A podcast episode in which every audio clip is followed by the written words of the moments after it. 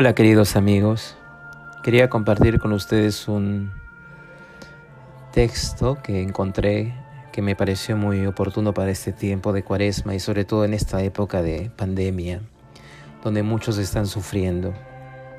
El título de este libro, que leeré pues un fragmento nada más, es Nada te turbe, nada te espante, un comentario del padre Antonio Rollo Marín. Como algunos saben, ha sido confesor del Papa San Juan Pablo II en su tiempo. Bueno, quería compartir con ustedes esto entonces.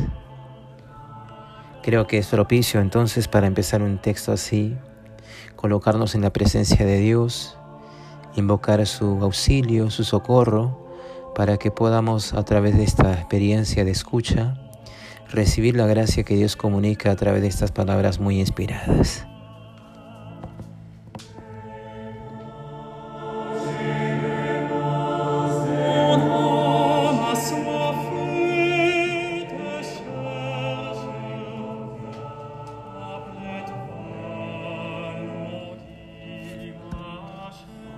Le pedimos a nuestra Madre Santísima que nos acompañe y le decimos, Dios te salve María, llena eres de gracia, el Señor es contigo, bendita es entre todas las mujeres, bendito es el fruto de tu vientre Jesús. Santa María, Madre de Dios, ruega por nosotros pecadores, ahora y en la hora de nuestra muerte. Amén. El texto teresiano. Como es sabido, el texto de la famosa letrilla de Santa Teresa es el siguiente. Nada te turbe, nada te espante, todo se pasa, Dios no se muda. La paciencia todo lo alcanza. Quien a Dios tiene nada le falta, solo Dios basta. La autenticidad teresiana de la famosa letrilla consta críticamente con absoluta certeza. Un eminente teresiano escribe con resolución a esto. De lo que no se puede dudar lo más mínimo es la autenticidad de la letrilla, pues sabemos que la santa tenía y conservaba una copia, una copia de su mano, que llevaba de registro en el breviario de su uso para recitarla con frecuencia, pues en el fondo es una oración en forma de avisos o de sentencias para pedir a Dios paciencia, resignación y conformidad con su voluntad. La santa tuvo sobre sí muchas tormentas, persecuciones y trabajos que parecían agotarla y dar con ella en tierra, o al menos abatirla y llenarla de desconfianza, o en todo caso hacerla dudar y vacilar. Aunque la gran reformadora sabía todo cuanto se dice en la letrilla, cuando la recitaba se hallaba confortada y con nuevos ánimos y como serenada y llena de confianza en Dios. En el fondo, más que una petición de gracias y fuerzas al Señor, es una exhortación a sí misma a no turbarse por nada ni por nadie, a no ausentarse por las cosas adversas que nos sobrevienen, aunque parezcan espantosas y sobrehumanas, a, a pensar que todo en este mundo, grande o pequeño, grato, desagradable, dulce o amargo, todo se pasa como el viento y se disipa como el humo. A no creer nunca, por mucho que apriete Dios su mano y se nos esconda del alma, que Dios nos ha abandonado y ha dejado a merced de las olas de la tormenta. Antes, cuanto más se nos oculte, creer que está más cerca de nosotros y con nosotros como amigo, como padre y como esposo. No olvidemos que la paciencia todo lo alcanza, en la tiniebla y en el cielo, y que como dice el apóstol nos es necesaria, porque solo ella tiene promesa de vida eterna, y que en la paciencia poseeremos nuestras almas y lograremos el dominio y posesión de nosotros mismos. La letrilla de la santa ha merecido ser comentada muchas veces en prosa y en verso, hasta ha sido puesta en música para ser cantada lo cual indica su gran influencia en las almas piadosas. Alguna de las glosas poéticas ha sido atribuida por algunos críticos a la propia santa, pero su autenticidad no ha podido ser demostrada plenamente. De todas formas, la recogemos a continuación por ser muy bella y no desdecir en nada de la mística inspiración de la sublime reformadora del Carmelo.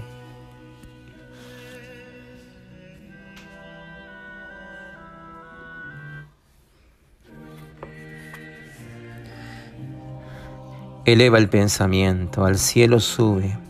Por nada te acongojes, nada te turbe. A Jesucristo sigue con pecho grande, y venga lo que venga, nada te espante. Ves la gloria del mundo, es la gloria vana. Nada tiene de estable, todo se pasa. Aspira a lo celeste que siempre dura. Fiel y rico en promesas, Dios no se muda. Ama la cual merece bondad inmensa, pero no con amor fino, sin la paciencia. Confianza y fe viva mantenga el alma, que quien cree y espera todo lo alcanza. Del infierno acosado, aunque se viere, burlará sus furores quien a Dios tiene. Vénganle desamparados cruces, desgracias, siendo Dios su tesoro, nada le falta. Id pues bienes del mundo y dichas vanas, aunque todo lo pierda, solo Dios basta. Prescindiendo de la glosa, aunque sin perderla de vista, nosotros vamos a comentar en estas reflexiones que haremos, palabra por palabra, la letrilla indiscutiblemente auténtica. Bien, queridos hermanos, creo que esto nos ha ayudado un poquito, nos ayuda a entrar en oración, a enfocar nuestras penas, nuestros dolores en la confianza en Dios, sabiendo que Él no nos falta, no se va, está siempre presente para nosotros. Por eso, en este clima de, de, circunstancias que nos rodea, pongamos nuestra plena confianza en Dios, sabiendo que Él que es bueno y que nos ama, podrá socorrernos. Nada te turbe, nada te espante, todo se pasa la paciencia todo lo alcanza. Quien a Dios tiene, nada le falta. Solo Dios basta.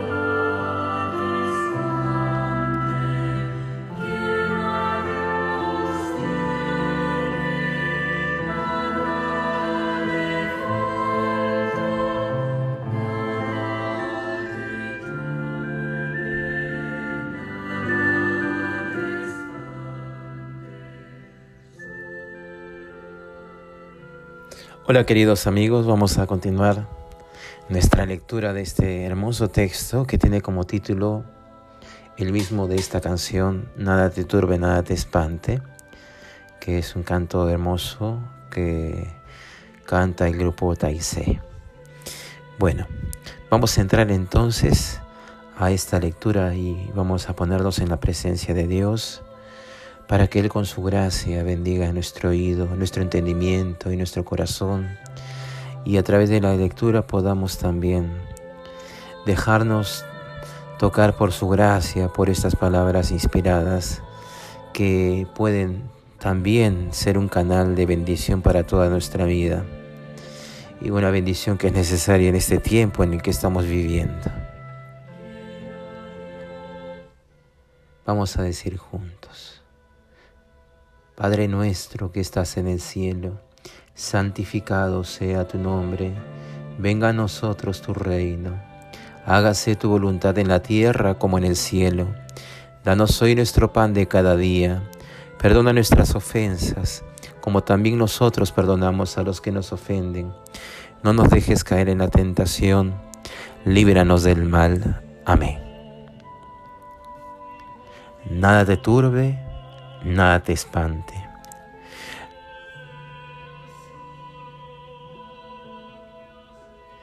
Con estas palabras comienza Santa Teresa su famosa letrilla. En realidad encierran el pensamiento fundamental de toda ella, pues las restantes recomendaciones que formula a continuación no son sino algunas de las razones principales para conservar siempre y en todas partes la paz y la tranquilidad del alma. ¿Por qué, en efecto, no debe el alma turbarse ni espantarse de nada?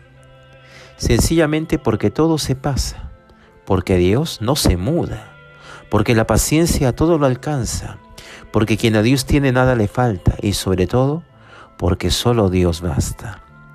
Por eso vamos a comenzar extensamente estas primeras palabras tan simplificadoras y fundamentales, exponiendo las principales causas que pueden que pueden atormentar a las almas, llenándolas de turbación y haciéndolas perder por lo mismo la tranquilidad y la paz. A nuestro juicio, las principales causas perturbadoras de la paz del alma son ocho. Cuatro de ellas son de orden corporal, el dolor, la enfermedad, la muerte y la soledad del corazón. Las otras cuatro son de naturaleza espiritual y se relacionan directamente con el orden sobrenatural, las tentaciones, el pecado, los escrúpulos de conciencia y el tremendo misterio de la divina predestinación. Vamos a examinarlas una por una.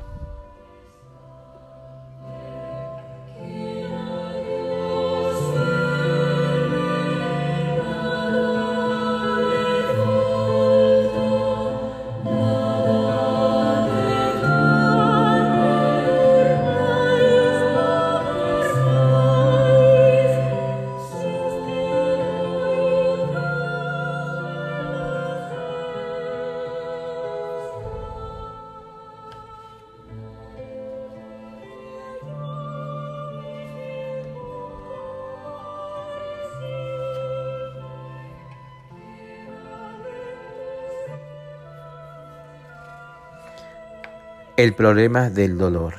Vamos a comentar esto al dar una lectura y al final daremos un pequeño comentario.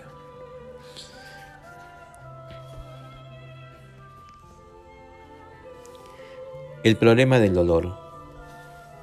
Uno de los problemas más terribles y angustiosos que atormentan a la pobre inteligencia y al pobre corazón humano es, sin duda alguna, la existencia del mal y del dolor, en su doble aspecto físico y moral.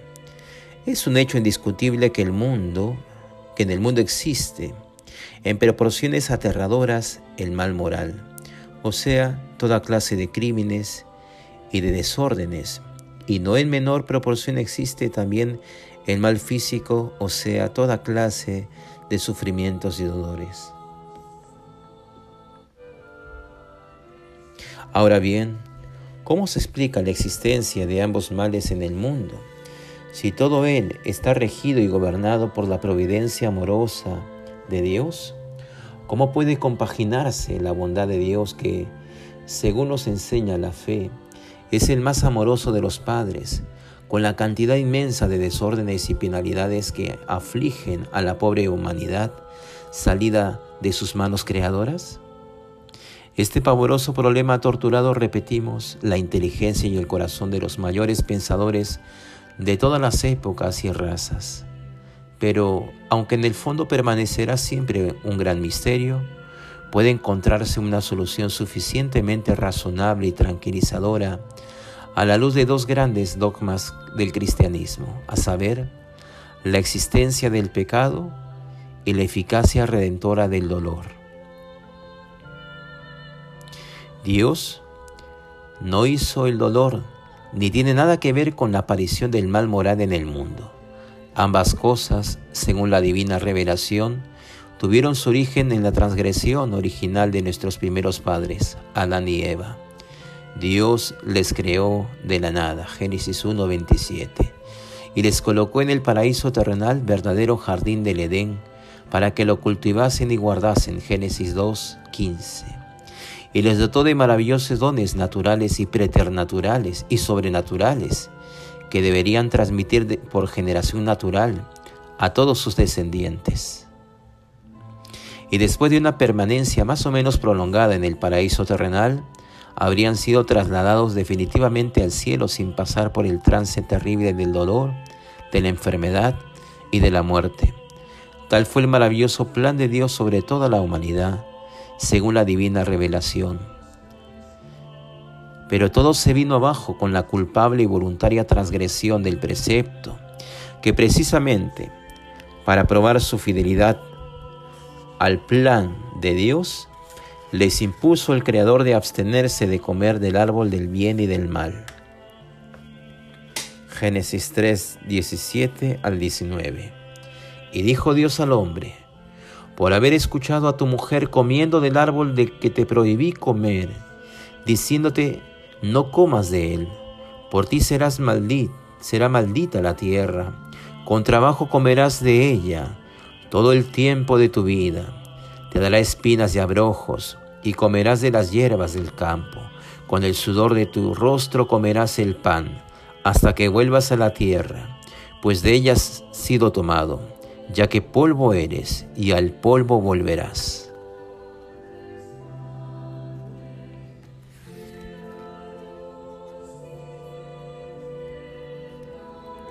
Sea cual fuere la interpretación exegética de los primeros capítulos de Génesis, llenos de metáforas y alegorías, una cosa parece del todo clara y transparente.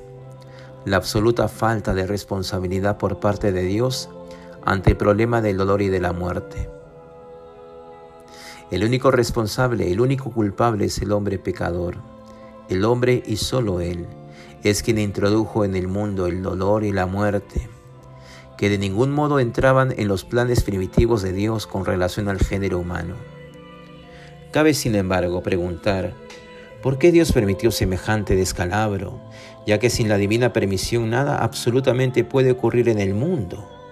Precisamente en esta permisión divina radica actualmente en la parte de misterio que envuelve y seguirá envolviendo siempre el problema del dolor mientras vivamos en este mundo. En el cielo se disipará por completo el misterio y comprobaremos definitivamente que todos los caminos de Dios son misericordia y verdad. Salmo 24, versículo 10. Y que los juicios de Dios se justifican por sí mismos. Salmo 8, versículo 10. Si pretender desvelar del todo el gran misterio, cosa imposible en este mundo, vamos a exponer las principales razones que a la luz de la divina revelación y en el claroscuro de la fe son lo suficientemente tranquilizadoras para justificar plenamente el nada te turbe, nada te espante, ni siquiera ante el problema del dolor y de la muerte. Expondremos ordenadamente las tres grandes finalidades que la razón humana iluminada por la fe, descubre ante el problema del dolor su finalidad física, moral y religiosa.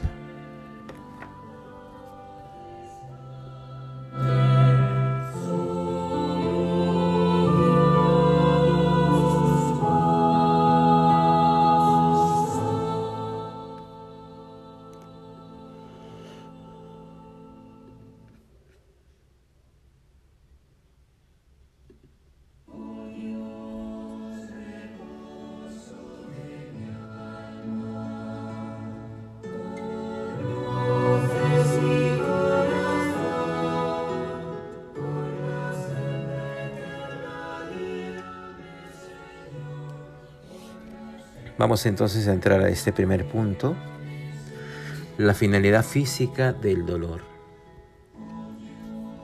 Y aquí las principales razones de la divina permisión del dolor desde el punto de vista físico. 1. Dios permite el dolor en vista de un bien. Dios que ha establecido con su infinita sabiduría el orden admirable del universo, no puede vacilar en sacrificar, cuando es necesario un bien inferior, a un bien superior, el bien particular al bien general, el del individuo al de la sociedad, el bien material al espiritual, el físico al moral, el profano al religioso, el terreno al celestial. No nos creamos el centro de la humanidad, del universo o de la historia. Personalmente somos un átomo en el espacio, un infusorio con corbata una aparición fugaz en la historia, una onda en el río de la vida, un simple miembro de la gran familia humana. Cierto que llevamos en nosotros mismos valores eternos, es en verdad, que un solo pensamiento del hombre vale más que todo el mundo, como decía San Juan de la Cruz. Es una gran verdad que el bien sobrenatural de un solo individuo es mayor y vale más que el bien natural de todo el universo. Esto lo decía Santo Tomás de Aquino. Pero esto mismo nos, nos recuerda que no hemos sido hechos para la tierra sino para el cielo, no para el tiempo sino para la eternidad. Todo lo que nos ocurre en el tiempo es un incidente trivial. Poco importa sufrir 80 años acá en la tierra si logramos gozar después en el cielo por toda la eternidad.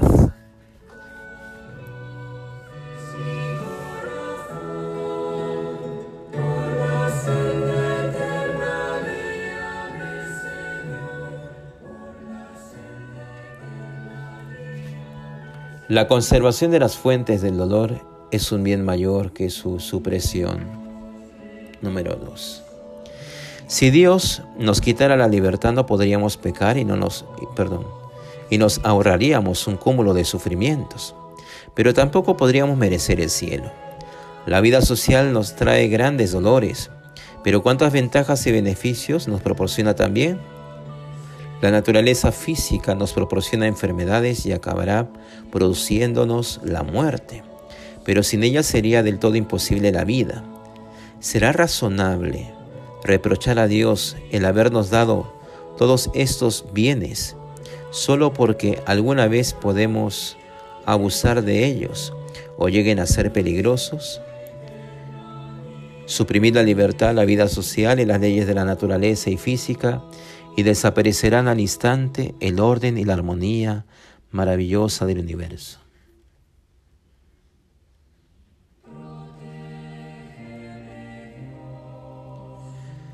Volviendo todo a la más completa desolación y al más espantoso caos. Número 3.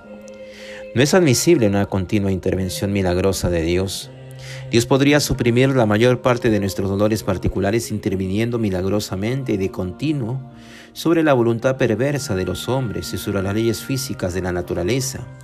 Pero esto no constituiría un bien, sino un aumento del mal para el conjunto del universo. Debería para ello cambiar la naturaleza del hombre y modificar todas las leyes de la naturaleza dictadas por su infinita sabiduría. Dios no puede rectificar nada, pues nada ha hecho que se pudiera hacer mejor. Las excepciones milagrosas, que se producen raras veces, confirman la sabiduría de sus leyes fijas. La excepción, empero, no puede convertirse en regla. Número 4. El dolor físico nos trae muchísimos bienes. Es el egoísmo quien nos impide ver la armonía del conjunto, detrás y por encima de nuestro yo. El que se lastima al caer es difícil que sepa reconocer las grandes ventajas de la gravedad terrestre. El que ha perdido un ser querido en una tempestad marítima no comprenderá fácilmente que sin tempestades el mar sería un inmenso pantano palúdico y mortífero para toda la humanidad. A. En la vida sensible, el dolor es un timbre de alarma que nos avisa el peligro el hambre, la sed, el cansancio, la respiración adelante. Todo es providencial. En las enfermedades es el dolor el que orienta casi siempre a los médicos para su diagnóstico y curación. El mismo placer necesita paréntesis de dolor para no envilecerse y atrofiarse. La primavera es más bella y amable después de un invierno borrascoso y frío. B. El dolor es una fuente de alegrías. La dificultad, la contradicción y la desventura nos hacen apreciar mejor las alegrías de la victoria del, triunfo. El alpinista goza en la cima de la montaña fruto de la dura escalada. La victoria compensa con creces el dolor de la batalla. El soldado eleva con emoción la bandera de la patria a costa de grandes sacrificios. El hijo recobrado después de su pérdida es doblemente amado. Es inútil multiplicar los ejemplos que podríamos poner a millares. C. El orden sobrenatural es inmensa. En el orden sobrenatural es inmensa la eficacia del dolor físico. Vamos a citar a Juan capítulo 12, versículo 24. Dice, si el grano de trigo no cae en tierra y muere, queda infecundo, pero si muere, llevará mucho fruto. Vamos ahora a Filipenses capítulo 2, versículo del 8 al 11. Los terribles dolores de Cristo le conquistaron el título del Rey de los cielos y tierra. El ejemplo de Cristo se repite en su iglesia.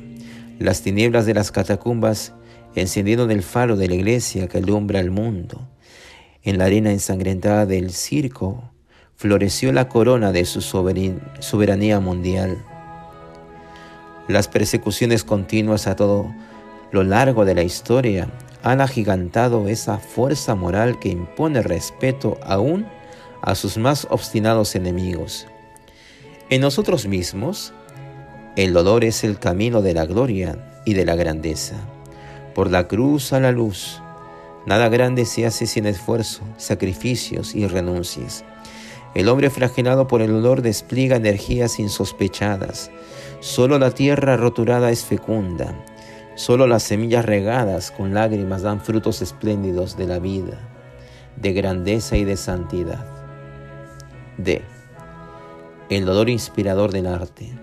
Las más bellas producciones de la literatura y del arte se han inspirado en las grandes tragedias de la vida. Las más conmovedoras poesías, las melodías más patéticas, las estatuas más expresivas, Cristos dolorosas, etc., las pinturas más sugestivas son hijas del dolor. Solo el dolor, ha dicho Kerlinle con frase feliz, ha podido transformar en divina una comedia. Le pedimos a Dios que nos conceda la sabiduría para poder entrar a comprender el misterio del dolor cuando nos toca de manera física, de manera moral, de manera psicológica que podamos confiar en la providencia divina, en la acción maravillosa de su amor, que está siempre con nosotros porque nunca nos deja de amar, para que podamos de esa manera, fiados de sí, de Él, de su bondad, encontrar las razones de su amor en las circunstancias que nos aquejan, que nos duelen, que nos angustian. Invocamos a la Santísima Trinidad sobre nosotros con esta oración. Gloria al Padre y al Hijo y al Espíritu Santo, como era en el principio, ahora y siempre, por los siglos de los siglos. Amén. Hasta luego, queridos hermanos.